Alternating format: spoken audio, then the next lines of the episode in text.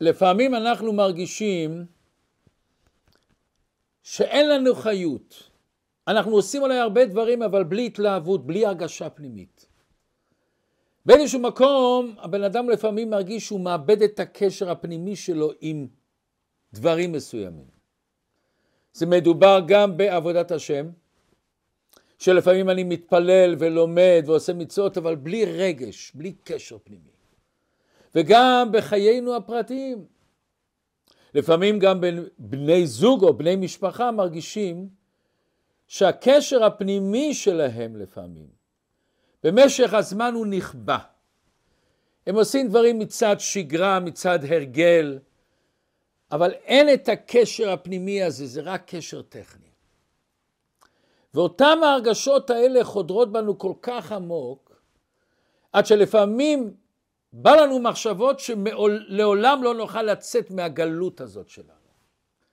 ואנחנו ממשיכים ומשחזרים שוב ושוב את המחשבות האלה שתוקעות אותנו. אנחנו חוזרים על ההרגלים האלה שקושרים אותנו, שדואגים שלא נהיה מאושרים, חופשיים, משוחררים, בטוחים וחזקים. והרגשות האלה לפעמים יכולים להביא אותנו למצב של מיצרים שאנחנו תקועים במקום אחד, משותקים וחסרי אמונה ותקווה. ואז אנחנו מתחילים לרדת למטה. ואותם הקולות והכוחות גורמים לנו לחיות חיים בלי משמעות ובלי ערך. מה הפתרון? מה עושים? התמונה, התשובה בעצם תמונה בפרשת השבוע. מה הסוד איך בן אדם יכול כל פעם, בכל מצב, לפרוח, לגדול, לצמוח, להתחדש, להרגיש הרגשות אחרות. לפני שאנחנו הולכים להמשיך את השיעור, כמו שכל פעם אנחנו מבקשים, בכדי להפיץ את השיעור ולהפיץ את שיעורי תורה בכלל, אם אתם יכולים לשתף אנשים אחרים, לעשות לייקים, לעשות תגובות, וככה אתם גורמים במעשה קטן ששיעורי תורה מתפשטים יותר ויותר. בפרשת השבוע, פרשת תצווה, השם אומר למשה, ואתה אקרב אליך את אהרון אחיך, ואת בניו איתו מתוך בני ישראל לכהנו לי. אהרון, נדב ואביהו, אלעזר ואיתמר בני אהרון. השם בעצם יוצר אז את המושג של כהונה. ומיד אחרי זה הקדוש ברוך הוא אומר איך הם נהיים כהנים. אומרת התורה ועשית בגדי קודש לאהרון אחיך לכבוד ולתפארת. ואתה תדבר אל כל חכמי לב ועשו את בגדי אהרון לקדשו לכהנו לי. והתורה מתחילה להגיד, ואלה הבגדים אשר יעשו חושן, אפוד, מאיר וכתון, תשבץ, מצנפת, אבנט וכולי וכולי וכולי. אומר רש"י, מה זה לקדשו לכהנו לי? השם אומר למשה להקריב את אהרון את בניו, לקדשו לכהנו לי. אומר רש"י, דבר מאוד לכאורה לא מובן. לקדשו ולהכניסו בכהונה, איך? על ידי הבגדים שיהיה כהן לי. כאן כל אחד שלומד את זה פעם ראשונה מיד שאלה עצומה מתעוררת לנו. אנחנו תמיד יודעים שבגדים זה דבר חיצוני. אנחנו יודעים שבגדים לא מגלים על הבן אדם מהו. ופה התורה אומרת שהבגדים הם אלה שיעשו את הכהן לכהן? שיעשו את אהרון לכהן? איך זה יכול להיות כזה דבר? אנחנו הרי יודעים שהמילה בגד זה גם בא מהמילה בוגד. למה בגד ובוגד מה הקשר? פשוט מאוד. הרבה פעמים אנחנו רואים בן אדם שבחוץ הוא נראה מאוד יפה. הבגדים שלו יפים. אבל כשמתקרבים אליו קצת יותר קרוב בעומק, רואים שהוא בכלל לא כל כך יפה, בכלל לא כל כך עדין ונעלה. הבגדים אצילים, אבל הוא רחוק מזה. והרבה פעמים אנחנו פוגשים אנשים עם בגדים פשוטים מאוד, אבל כשאנחנו מתקרבים אליהם, רואים וואו, אנשים נפלאים, אנשים קדושים וטהורים. איך התורה מתארת את קדושת הכהנים שהיא נוצרת דווקא על ידי לבישת הבגדים? את כל ההכנה של הבגדים של הכהנים, התורה מתארת את זה בארבעים פסוקים. מצוות תפילין, ציצית, וכמה פסוקים בודדים. יש כאן עוד שאלה מעניינת. איך שאומרת הגמרא, בזמן שבגדי הכהנים עליהם, הם נקראים קדושים. ואילו אם אין בגדיהם עליהם, הם לא, נקד... לא נקראים קדושים. האם בגדים עושים את הבן אדם לכהן? האם זה הסיבה שעל פי דין אם כהן עבד את עבודה בבית המקדש בלי בגדים, הוא נחשב כאילו זר שעבד, ועבודתו פסולה וחס שלום יש עליו עונש לא פשוט, עונש מאוד מאוד קשה. יש עוד כמה נקודות שצריך להבין. על פי ההלכה, כשעשו את בגדי הכהונה, היו צריכים לעשות אותם לשמה. כמו שכותבים ספר תורה, כותבים תפילין, אנחנו כותבים ואומרים שזה לשם קדושת ספר תורה.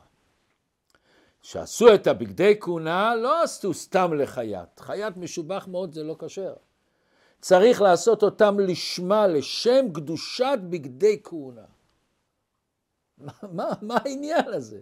זה בסך הכל בגד, זה דבר חיצוני ריבונו של עולם. עוד דבר מעניין, כשלבשו את הבגדים אסור שיהיה חציצה בין הגוף של הכהן לבגד. למה לא? למה לא? ולפני שהכהן הלך להלביש את בגדי הכהונה, היה צריך לטבול במקווה. מה העניין לעשות? מה הקדושה שיש בבגדים האלה? של לטבול במקווה?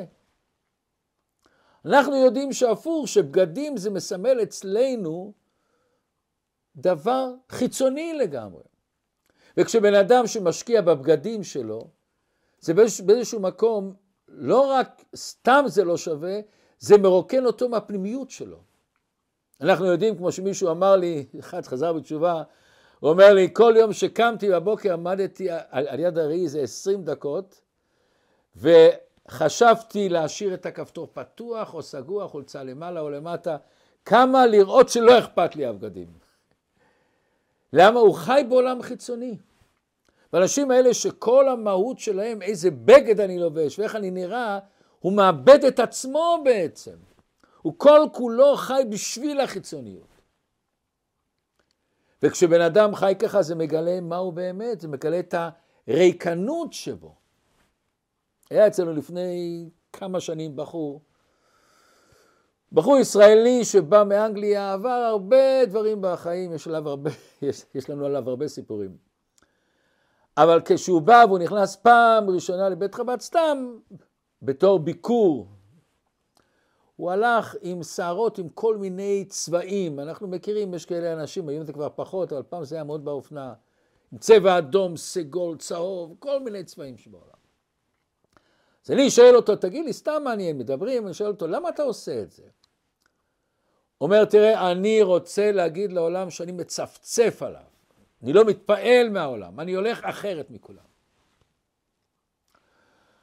דיברנו, דיברנו, ואז ראיתי שהוא בחור עם שכל, בחור שאפשר, כמו שאומרים, לדבר איתו דוגרי. אז אני אומר לו, אני יכול לשאול אותך, שאלה בבקשה? איך אנחנו יודעים מה שחסר לבן אדם? לפי מה שהוא מחפש, כשבן אדם מחפש אוכל, אני יודע שהוא רעב. כשבן אדם מחפש כסף, יש אנשים שבאים לאסוף כסף, ואני יודע שחסר לו כסף. אין לו את זה בעצמו, הוא מחפש את זה בחוץ. יש אנשים שהולכים ברחוב ואוספים כסף. ויש אנשים שהולכים ברחוב ומחפשים כבוד, מחפשים שיסתכלו עליי. יש, אני אומר לו, ילדים בבית ספר, בכיתה, שמפריעים. למה? העיקר שהמורה יסתכל עליי. הוא לא מסתכל עליי מספיק. יש ילדים שעושים בבית בלאגן בכדי שההורים יתייחסו אליהם. האם יכול להיות שבן אדם שהוא לובש כל מיני בגדים משונים, מיוחדים כאלה, זה אומר שחסר לי הערכה, שאני מרגיש ריקנות? האם יכול להיות שבן אדם בזה הוא מבטא שאין לי ערך עצמאי, אין לי מה למכור רק את הבגדים שלי? אולי זה שאנשים מסוימים הולכים עם כל מיני צבעים בשערות, אולי זה מראה משהו על עצמם. הוא קלט את זה מאוד יפה. והוא הבין את זה מאוד יפה. הוא אומר, אז אולי תתחיל ללמד אותי איך מרגישים משמעות בחיים, ערך בחיים. והתחלנו ללמוד והוא נסע למסע ארוך והיום הוא גר בארץ ושינה את החיים שלו. אז באה השאלה איך התורה עושה סיפור שלם מהבגדים. אז בואו נראה דבר ראשון על פי פשט, ואחרי זה נראה ביאור נפלא שמסבירה תורת החסידות בעלתני, אדמו"ר הזקן, שזה דבר שיכול לשנות לנו את החיים. הרמב"ם, האבן עזרא, הנציב, עוד הרבה מפרשים אומרים על פי פשט. באופן כללי מדברים על שתי נקודות. נקודה ראשונה הם אומרים, ברגע שהכהן הלך עם בגדים מפוארים ויפים, כשעם ישראל בא לבית המקדש וראה את הכהנים בבגדים כל כך עשירים וכל כך יפים, וראה את כל המשכן הזה, את כל בית המקדש הזה הנפלא, זה עורר בהם כבוד לעבודת השם. זה עורר בהם חשק ורצון לעבודת השם. הם התרגשו יותר, התעוררו יותר. העבודה שהם עשו בבית המקדש פעלה עליהם יותר, מכיוון שהחיצוניות הזאת פעלה גם לראות את הכבוד הפנימי שבבית המקדש, את הכבוד בעבודת השם שיש לכהנים. החיצוניות עוררה אצלם את הפנימיות. יש עוד פירוש שמפרשים. לא רק שזה פעל על עם ישראל, זה פעל על הכהנים עצמם. אותו כהן שכל יום הוא הולך להקריב קורבנות ולעבוד בבית המקדש. במשך הזמן הוא יכול להיכנס להרגל מסוים, לאבד את היופי, את ההתרגשות, את הלבקר בהיכלו. למה הוא שיפטי בבית השם, הוא יושב כל הזמן בבית השם. אומר דוד המלך, שיפטי בבית השם לפעמים עושה שאתה לא מתחדש. לכן מבקש דוד המלך, הוא לבקר בהיכלו, אני רוצה להרגיש כל פעם ביקור חדש, התחדשות. אומרת התורה, תלביש בגדים מיוחדים כשאתה נכנס לבית המקדש. לא רק זה, זה בגדים מיוחדים שעשו אותם לשמה לכתחילה. לא רק זה, אתה הולך לפני זה למקווה. לא רק זה, זה צריך להיות דבוק על הבשר שלך. וכמו שחייל בצבא הולך עם בגדים, זה פועל עליו. רופא שהוא עובד בבית הרפואה והוא הולך עם בגדים מיוחדים, זה גם פועל עליו. גם על הכהן זה פעל יותר שהוא יהיה יותר מרוכז ויותר מסור לעבודתו הקדושה בבית המקדש. אני מכיר רופא שהיה מנתח עיניים מפורסם מאוד פה בבלגיה. ואני ידעתי שבבית יש לו הרבה בעיות. אשתו עזבה אותו, עם הילדים, היה סכסוכים, הלכו לבית משפט, היה סיפור שלם. והיה לו מאוד מאוד מאוד קשה. ופעם שדיברנו, אני שואל אותך, תגיד לי, איך אתה מצליח עם כל הסיבוך שיש לך, כל ההרגשות המסובכות, איך אתה מרגיש לעשות ניתוחים כל כך מסובכים, איך אתה לוקח על עצמך עול כזה? הוא אומר, אני אגיד לך, אתה יודע טוב טוב את כל ההרגשות שאני מלא בהן. אבל ברגע שאני מלביש את החלוק הלבן שלי, אני נכנס לכזה בלון, לכזה בועה, ואני שוכח מהכל. אותו דבר, בגד הכניס את הכהן לעולם אחר. והיום עשו המון מחקרים לראות את ההשפעה של בגדים. מצאו שילדים שהולכים לבתי ספר שמקפידים על תלבושת אחידה, יש להם יותר משמעת ויותר קשר לבית ספר. בספרי חסידות יש שמסבירים למה רבקה הלבישה את יעקב אבינו בבגדים של עשיו לפני שהוא נכנס ליעקב לקבל את הברכות.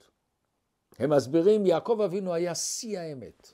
איש תם יושבו עליהם. והוא היה צריך לומר משהו שלא מאה אחוז אמת. ויאמר יעקב אל עשיו, אנוכי עשיו בכוריך. הנכון שאפשר להגיד את זה פסיקים, אנוכי, פסיק עשיו, שהוא בכוריך. אבל יעקב הוא איש אמת. איך הוא יכול לומר דבר שהוא לא אמת לאמיתה? רבקה רצתה לפעול על יעקב איזה מדרגה נמוכה שהוא יוכל לשקר. איזה ירידה לצורך עלייה. ולכן יש בהלכה מקרים שמפני דרכי שלום מותר לשנות. לכן הלבישה לו את הבגדים של עיסא בכדי שזה יפעל עליו שהוא באיזשהו מקום יכול לא להגיד את האמת לאמיתה כמו שהוא היה רגיל עד היום. היערות דבש אומר למה גירוש ספרד קרה? מכיוון שהיה שם התבוללות. איזה התבוללות קרה שם? בגלל שהם לבשו בגדים של נוכרים. התאימו את עצמם לעולם. והבגדים האלה רואים שיש להם כוח. הם כמו כנפיים. הם יכולים להרים את הבן אדם, וחלילה יכולים להוריד אותו. וגם בני ישראל אנחנו מכירים במצרים, אחד הדברים שבזכותם נגאלו אבותינו, למה שלא שינו את לבושם. זה לבד פעל עליהם השפעה. יש סיפור מאוד מעניין על חסידים שהחליטו בינם ובין עצמם, בשבת אנחנו מרגישים מאוד התעלות. בואו ניקח יום במשך השבוע, נלביש את בגדי שבת, נעשה סעודה, נאכל צ'ולט וקיגל ודגים וכל המעדנים. נעשה את כל הסכו"ם של שבת ונראה אם נרגיש את קדושת שבת. והם עשו את זה, והרגישו, ולא הבינו איך זה קורה לנו, משהו כבר לא בסדר. ונכנסו למגיד, ואומרים למגיד את זה. אז המגיד שואל, אני רק רוצה לשאול, הלבשתם בגדי שבת? כן, זה השפיע עליכם. זאת אומרת, בגד יכול להשפיע. אבל בואו נראה עכשיו את ההסבר הפנימי בחסידות, הסבר עמוק ונפלא, שיכול לשנות לנו את החיים, לתת לנו את הסוד, את המפתח, איך שגם אם אין לנו חיות, אם אין לנו הרגשה, אם אין לנו התלהבות, איך בן אדם יכול לפעול בעצמו שפתאום הוא מקבל את החיות הזאת. כל דבר שכתוב בתורה, כתוב בחסידות, אתה יכול ללמוד מזה לחיי העולם הזה. בזמננו אין לנו את בגדי הכהונה. אבל אפשר ללמוד מאותם בגדים בצורה פנימית יותר, שנבין מה זה הבגדים האלה, מה זה אומר לנו בחיי האדם. מה זה אומר לנו בכוחות הנפש שלנו. דבר שיכול לעזור לנו מאוד בחיים. אנחנו כולנו מכירים מה שבעל התניא אומר, שלכל איש ישראל יש נשמה אלוקית, ויש לו גם את הנשמה הבהמית.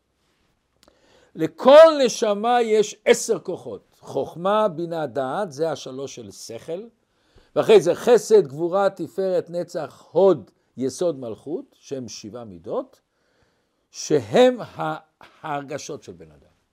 שלוש של שכל ושבע של מידות. אנחנו יודעים ששכל זה המנהיג של האדם, השכל הוא כמו הגה, המידות הן בעצם המנוע של בן אדם, שמניע אותו. רוב הדברים שבן אדם עושה בדרך כלל זה בגלל המידות שלו.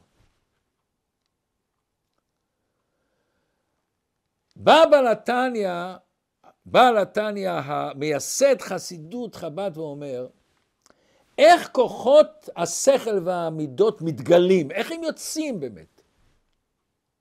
הוא אומר, הם מתגלים על ידי מחשבה, דיבור ומעשה. מה זאת אומרת? ברגע שבן אדם חושב, או מדבר איזה רעיון, או עושה איזה דבר שיש בו איזה שכל, איזה, איזה משמעות. הוא מגלה בעצם את השכל שלו. מכיוון שבן אדם שיש לו שכל ואין לו מחשבה, אם נתאר כזה דבר, אין לו דיבור, אני לא יודע בכלל שיש לי שכל. זאת אומרת, המחשבה, דיבור ומעשה, הם מגלים שיש לי שכל. אותו דבר את המידות שלנו. איך אני מגלה שיש לי רגש של אהבה? שיש לי מחשבה שאני אוהב אותך. איך אני יודע שיש לי רגש של פחד? שאני יכול להגיד, אני פוחד. או שאני עושה מעשה מסוים שבזה אני מגלה שאני אוהב, אני מחבק את השני, או שאני בורח מהדבר הזה, אני מגלה את הפחד שלי. זאת אומרת, המחשבה, דיבור ומעשה, זה בעצם מגלה את הכוחות שיש לבן אדם. ומכיוון שהכוחות שלו זה שכל ומידות, המחשבה, דיבור ומעשה מגלה את השכל והמידות של הנפש האלוקית, ואותו דבר של הנפש הבהמית. כשאני כועס ואני מבטל את השני ואני צועק על השני, זה מגלה את החלק בנפש הבהמית, את החלק השלישי, השלילי שלי. אומר אדמו"ר הזקן, מחשבה, דיבור ומעשה נקראים לבושים. למה? בפשטות, כמו לבוש גורם לבן אדם שאתה יכול לצאת החוצה. גם הלבוש באיזשהו מקום מגלה את הבן אדם. כך המחשבה, דיבור ומעשה הם בעצם גורמים לשכל ולמידות שלי להתגלות. אבל יש כאן עוד דבר, עוד דבר עמוק. לבוש אני יכול לפשוט אותו ולהלביש אותו. אני יכול לשנות את הלבושים. מחשבה, דיבור ומעשה, גם אני יכול לשנות אותם. אני יכול לחשוב על זה ואני יכול לחשוב על דבר אחר. אני יכול לדבר דיבור כזה או מעשה אחר. ועוד נקודה, המחשבה, דיבור ומעשה עצמם, אין להם מהות. במחשבה רק מתלבש השכל, או מתלבש את המיצה, המידה. בדיבור, הדיבור עצמם זה סתם הבל. הדיבור שיש בו משמעות, שיש בו שכל או לב, הוא מגלה את מה שאני אומר. אותו דבר הבגדים, הבגדים הם בעצם, אין להם מהות בפני עצמם. כשהם בארון אין להם עניין. כל הלבושים זה שהוא מלביש אותי. ולכן אני יכול להוריד אותם ולהלביש אותם. כמו שמחשבה אני יכול להפסיק אותו או לחשוב אותו. סליחה, אני יכול לחשוב איזה מחשבה אני רוצה. אומר אדמו"ר הזקן, גם שמחשבה, דיבור ומעשה נקראים לבושים, שלכאורה לגבי החוכמה, לגבי הבינה והדת ולגבי החסד, גבורה והמידות, אין לזה כזה ערך, אבל יש בהם כוח עצום. דבר ראשון אומר אדמו"ר הזקן, אם בן אדם רוצה להתקשר לקדוש ברוך הוא, לא מספיק שיש לו שכל, שיש לו חוכמה, שיש לו מידות טובות. הוא צריך לגלות אותם על ידי הלבושים, על ידי מחשבה, דיבור ומעשה. שהוא לומד תורה, שהוא מדבר דברי חסד, שהוא עושה מעשים של מצוות, אז הוא מתקשר לקדוש ברוך הוא. אבל עצם זה שיש לך את המידה שהיא לא מתגלית חסד, גבורה, תפארת, אין לך שום קשר. ופה בא בעל התניא ומסביר עניין חשוב מאוד. כמו שאמרנו, שיכול לעזור לנו מאוד במשך החיים שלנו. כמו שדיברנו בהתחלה, הרבה פעמים אנשים מרגישים בחיים שלהם אין חיות ואין התלהבות. כמו נר שמהבהב ככה לפני שהוא נכבה. אין להם ריגושים ומחפשים כל מיני דברים שירגשו אותם, גם שלפעמים זה שטויות. הוא, הוא מרגיש שהמוח שלו כבוי, הרגשות כבויים. והתחושה הזאת מונעת להם הנאה והתלהבות מכל מיני דברים שלפני זה אולי הוא כן התלהב מהם. מה הם צריכים לעשות? מה עושים כאשר אני מרגיש שאין בי ואין בו לחלוכית? תחושה של רוחניות, אני מקיים מצוות אבל לא מרגיש שום דבר. אני מקיים מצוות כמעשה יבש, שכלי קר. ולפעמים, כשאני מרגיש את זה, זה גורם לפעמים לאי קיום מצוות בסיסיות, כגון תפילה ולימוד תורה. כשאני מנסה ללמוד ולהתפלל, אני פשוט לא שמה. וכשאני סובל מזה, אני לא רוצה לחזור על זה. והיום בבנותינו אנחנו מכירים הרבה הרבה, בני נוער גם הרבה, שבאיזשהו מקום איבדו את החיות הזאת, את, ה, את, ה, את ההתרגשות בחסד, בתורה, בדברים של קדושה. אנשים אומרים, איך אני יוצא מהמיצרים האלה? ואז המחשבה הראשונה, אני צריך לצאת מהמחסומים הפנימיים שלי. אני צריך לשנות את ההרגשות הפנימיות שלי. לצאת מהפחדים, מהרגשת הבדידות שיש לי, מחוסר הביטחון העצמי שיש לי, ומכל כל החסימות, מהפחדים, מהטראומות שעברתי.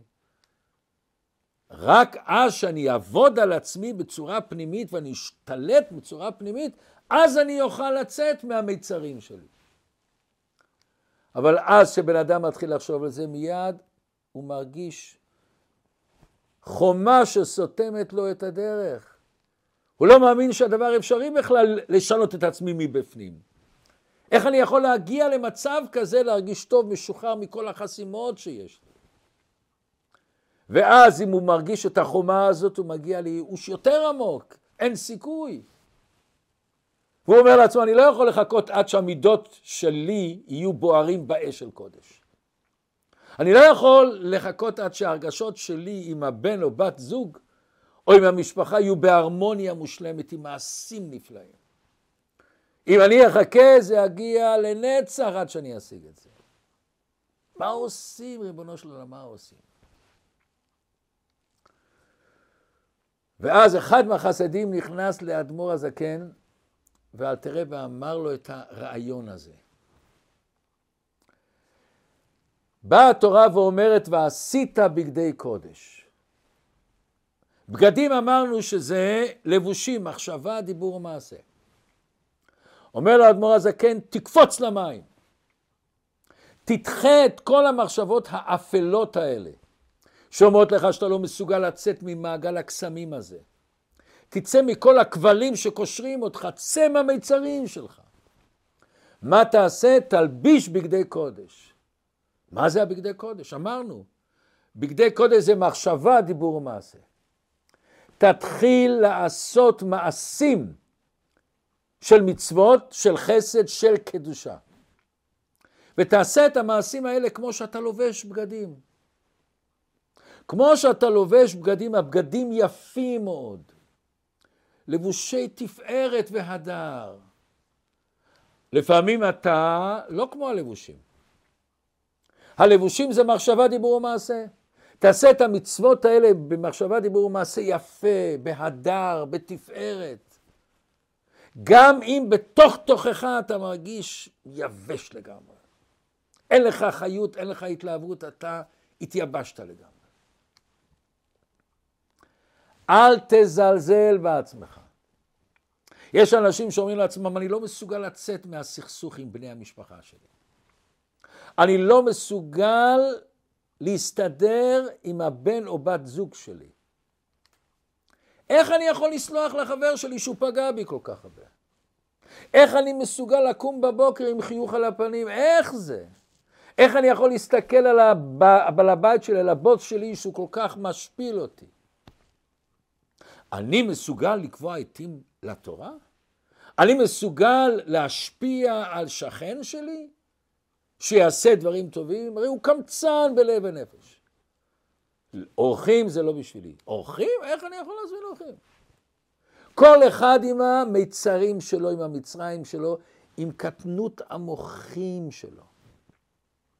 בא אדמו"ר הזקן, אל תנסה להתווכח עם הנפש הבעמית שלך. אל תנסה לבקר, להתווכח עם הייאוש שבך, עם החרדות שבך. פשוט תפעל. גם אם הנפש הבהמית תצעק לך בתוך תוכה, אתה שקרן, אתה זייפן, אתה פשוט צבוע, מושחת לגמרי. את מי אתה רוצה לשקר? כולם יודעים את האמת. מי אתה באמת? פתאום אתה מזמין אורחים? פתאום אתה מחלק צדקה? פתאום אתה בא ללמוד? כולם יודעים מי אתה. זה הקול של הנפש הבהמית. הנפש הבהמית אומרת לנו, הנפש האלוקית אומר, תגדל, והנפש הבהמית אומר, תמות.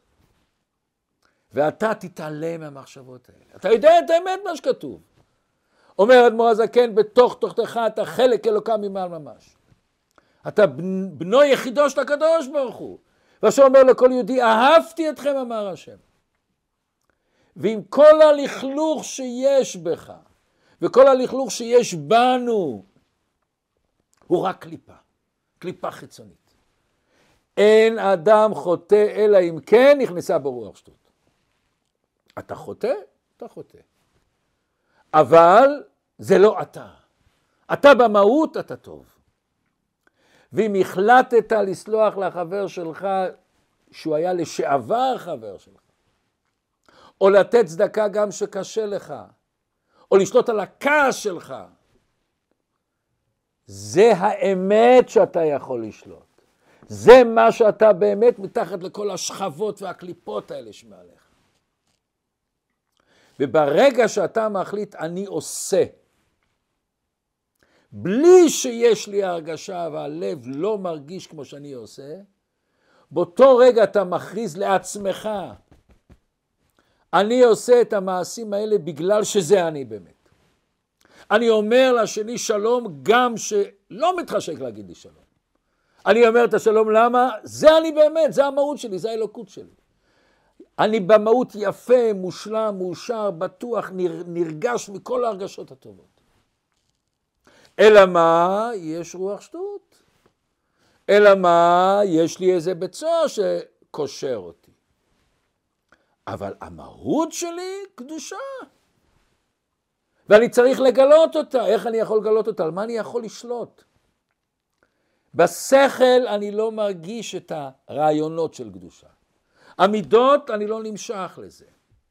ברצון, אני לא נמצא במקום הטוב הזה. אבל יש כוחות שאתה תמיד יכול לעשות אותם. זה כוחות שנקראים כוחות המקיפים. כוח מחשבה, דיבור ומעשה. זה הכוח שאין דבר שיכול לעצור אותו. גם אם אין לך חשק, אין לך חיות, תמיד אתה יכול לעשות את זה. הכוח הזה תמיד נמצא אצלך ולידך. אף אחד לא יכול לעצור אותך לחייך לשני גם שלא מתחשק לך. לחשוב דברים טובים. וגם אם הלב לא נמצא, תגיד לעצמך, אני אעשה את הדברים הטובים, גם בלי רגש וחיות. למה? הדבר עצמו הוא טוב. מה אכפת לי אם אני כן מרגיש את זה או לא מרגיש את זה, הדבר הזה הוא טוב. ואז בא הכלל הגדול. במשך הזמן המעשים האלה יעשו שינוי גדול באישיות שלך. יגרמו לך חיות והתלהבות וקשר פנימי.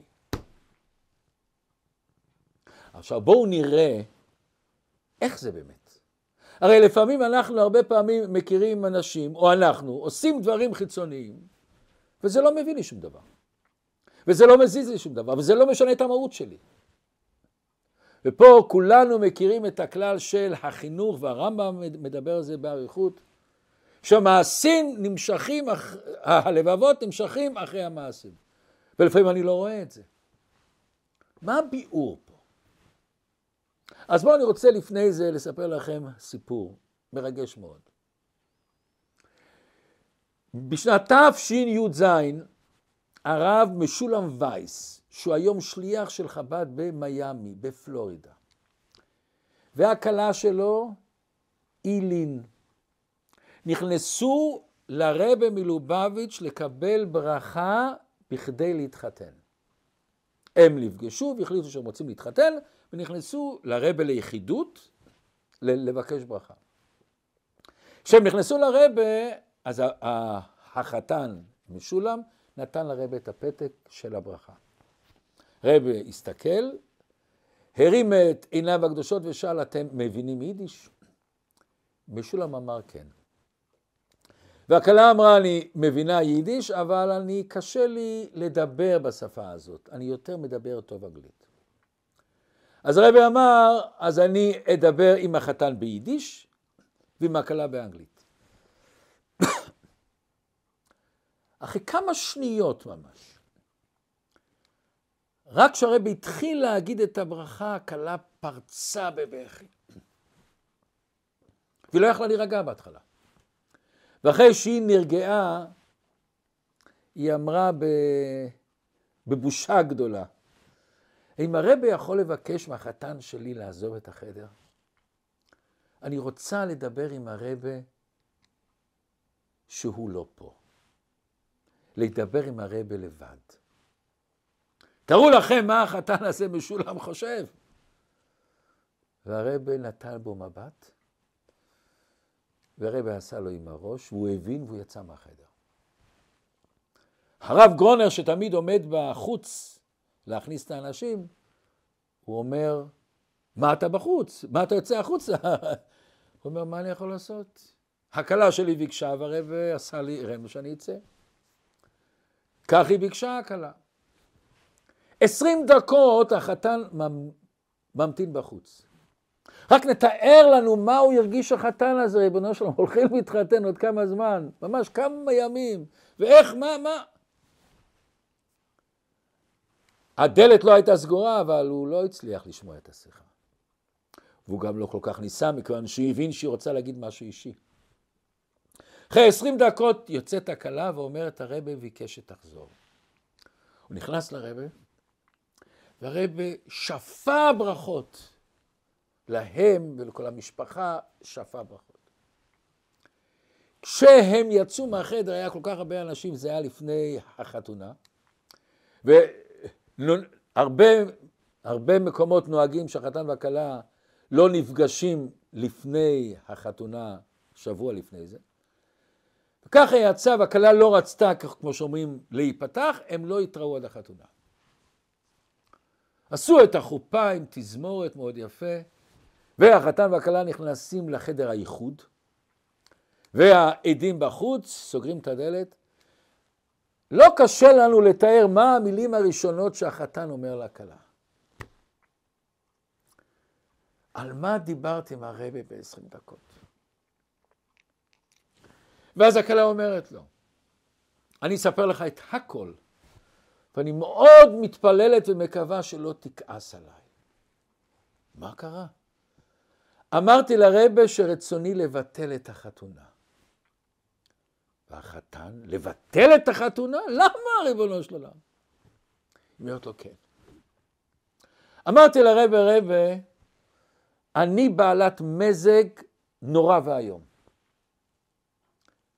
אין לי סבלנות, מתרגזת מאוד מהר.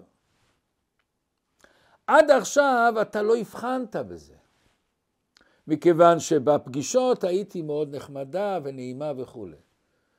אבל אני יודעת שזה רק כיסוי. אני יודעת שאחרי החתונה לא יבוא הרבה זמן, ואתה תבין, אוי אוי אוי, כמה שטעית טעות גדולה. התחתנת עם האישה לא נכונה, עם הכשפה. והנישואים האלה, חס ושלום, יעלו על סרטון ויסתיימו בגירושין. וחשבתי לעצמי, אתה כזה בחור עדין נפש, כזה טוב, למה מגיע לך כאלה צרות? מה מגיע לך כזאת אישה שתמרמר לך את החיים ובסוף נתגרש? החלטתי שאני לא רוצה להתחתן. לא בשבילך וגם לא בשבילי. והחתן, תארו לכם, מה, נשים את עצמנו רגע אחד במקום שלו, מה אנחנו היינו חושבים? מה היינו חושבים, ריבונו שלו? ואז הוא אומר, ומה אמר לך הרבה? הרבה חייך.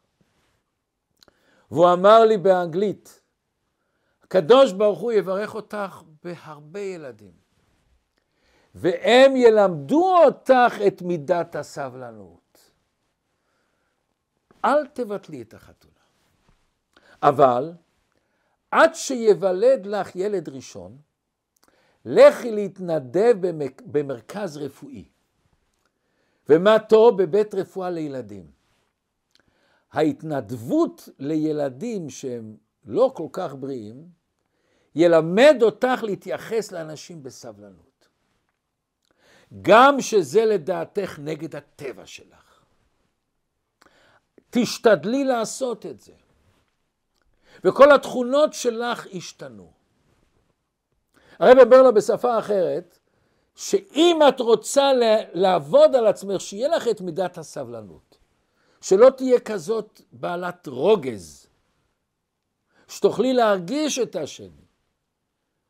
תעשי את זה במעשה בפועל, ותרצי להגיע שזה ייתן לך, יגלה בך את ההרגשה הזאת, את הקשר הזאת של סבלנות. את התכונה הנפלאה הזאת של להרגיש את השני. הם התחתנו. עבר כמה חודשים, והאישה לא נכנסה להיריון. ואז האישה לוקחת את בעלה לבדיקה אצל רופא מומחה במיאמי, איפה שהם גרים. הרופא ביצע בדיקות, ואז הוא מתיישב על הכיסא מול השתיים בארשת פנים חמורה,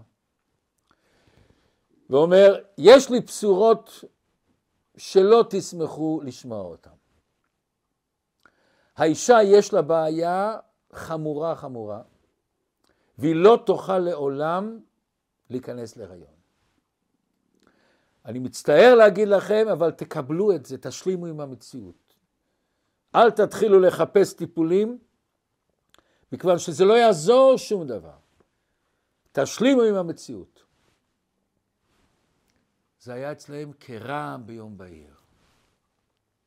הם יצאו שבורים ורצוצים. והבעל מנסה להרים את אשתו, אומר, הוא רופא אחד, הוא לא רופא אחד בעולם, יש עוד, בוא נלך לעוד רופא.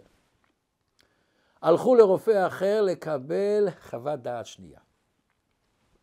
רופא בכיר מאוד גדול, והוא גם בודק ואומר, אני מאוד מצטער, אין שום דבר שאני יכול לעשות בעניינכם.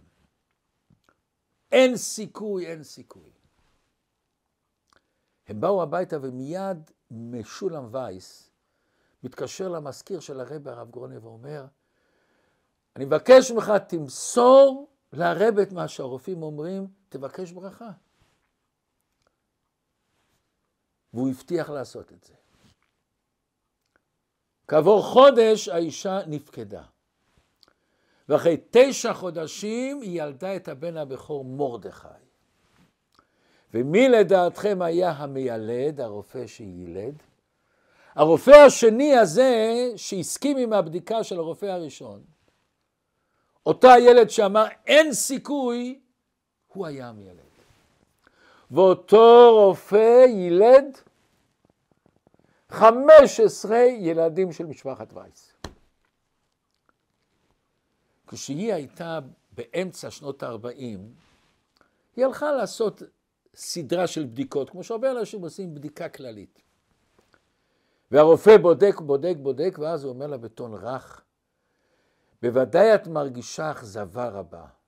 היא אומרת, למה אכזבה? ממה?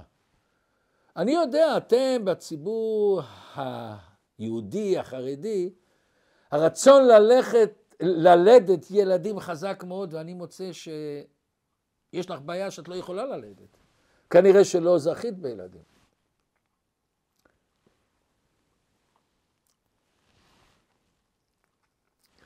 אותו גברת וייס יוצאת החוצה לבעלה וצוחקת. איך אתה מסביר את זה? איך אתה מסביר את זה? אומר לבעלה פשוט מאוד.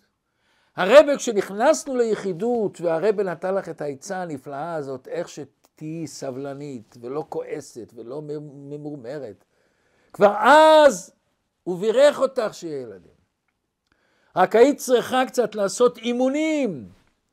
אז נכנס לאותו המרכז הרפואי של הילדים, בכדי, בכדי שתוכלי לעבוד על המידות שלך, ואז היית מוכנה להביא ילדים. וכאן נבוא לתשובה, שאנשים שואלים את עצמם, הרבה אנשים אני מכיר שואלים את זה, אני עושה מעשים ואני לא פועל עליי שום דבר, זה לא משפיע עליי, ואומרים שזה כן משפיע. בכדי להבין את העומק של העניין, בואו נביא גמרא מפורסמת מאוד. אנחנו יודעים שאומרת הגמרא, מתוך שלא לשמה בא לשמה. בן אדם לומד תורה שלא לשמה. בשביל כבוד או בשביל כל מיני דברים אחרים, שלא לשמה הוא יבוא לשמה, ללמוד את התורה לשם הקדוש ברוך. בפשטות אומרים שתלמד תורה שלא לשמה, תגיע ללימוד לשמה, אבל אנחנו רואים שזה לא ככה. אנחנו מכירים אנשים שכל החיים לומדים שלא לשמה ולא מגיעים למדרגה גבוהה של לשמה. מה ההסבר? כאשר יש לבן אדם רצון עז ללמוד לשמה, הוא יודע כמה הדבר הזה חשוב ועיקרי ביהדות. הוא יודע כמה הדבר הזה, זה הרצון של הקדוש ברוך הוא, זה הנחת רוח של הקדוש ברוך הוא. והוא שואל את עצמו, איך אני אגיע לזה? זה כואב לו שהוא לא במדרגה כזאת. הוא רוצה ללמוד, הוא רוצה ללמוד, אבל אני לא במצב, אני לא במקום הזה. אומרת לו התורה, תלמד שלא לשמה. אבל תלמד שלא לשמה, שבתוכו יש לך כאב ורצון ללמוד לשמה. כואב לך שאתה לא לומד לשמה, אתה רוצה להגיע ללשמה. אבל מה, בכדי להגיע זה הדרך. אתה לומד שלא לשמה בכדי להגיע ללשמה. זה הפשט מתוך שלא לשמה בא לשמה. מה זה מתוך שלא לשמה? בתוך השלא לשמה יש לשמה. למה אתה לומד שלא לשמה? בכדי להגיע ללשמה. כל מה שאתה עושה עכשיו בעצם השורש זה לשמה, ריבונו של עולם. אתה רוצה להגיע לשם. אבל אם אתה לומד שלא לשמה ואתה נהנה מזה, ואתה חושב שזה בסדר, רק זה מעין סגולה שתבוא לשמה, זה לא כל כך מהר יפעל. מה שהחינוך והרמב"ם אומרים, שאחרי המעשים נמשכים המחשבות. מתי זה פועל? כשלא מתחשק לך לתת צדקה.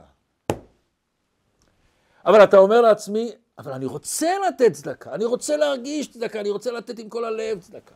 אני יודע כמה זה חשוב, כמה ערך עצום יש, כמה זה משנה את החיים שלי, אבל זה לא בא לי, לא בא לי, לא בא לי. לך תיתן צדקה. בלי חשק, אבל אתה עושה בלי חשק, אתה אומר, אה, למה אין לי חשק? למה אני לא אוהב את זה? למה אני לא מגיע לזה? למה זה לא בוער בי? למה אני לא מעריך את זה? זה יביא אותך לעשות את הצדקה עם כל החיות וכל הלב. למה? אתה רוצה את זה. אתה לא מסוגל לסלוח לשני. שיכאב לך, למה אני לא מסוגל לסלוח לך? למה אני כזה אגואיסט? למה אני לא יכול להיות יותר קל, יותר רך? למה אני לא יכול להסתכל במבט שלו, אולי הוא סובל מכל מיני דברים שהיה בילדות שלו ולכן הוא עשה את מה שהוא עשה. אולי לא הבנתי טוב מה שהוא עשה, יכול להיות מאה אלף דברים. עוד יותר, גם אם הוא עשה דבר רע, אבל למה אני צריך לסבול מזה, ריבונו שלם? אני צריך להוריד את המסע הזה ממני ולסלוח. אז אני הולך, ואני אומר, אני הולך לסלוח לו. ואני אומר לו, אני סולח לך, ובלב כואב לי למה אני לא סולח באמת. זה יביא אותך שתסלח באמת. זה הביאור הנפלא שאדמו"ר הזקן אומר לנו. כמו בבגדים, שהבגד משפיע, אם אני רוצה שזה ישפיע.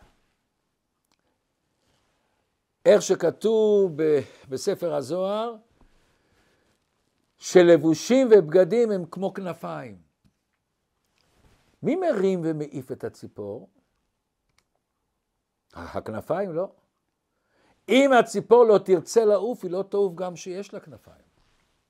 כאשר יש לציפור רצון לעוף והיא מניעה את כנפיים, זה גורם לה לעוף.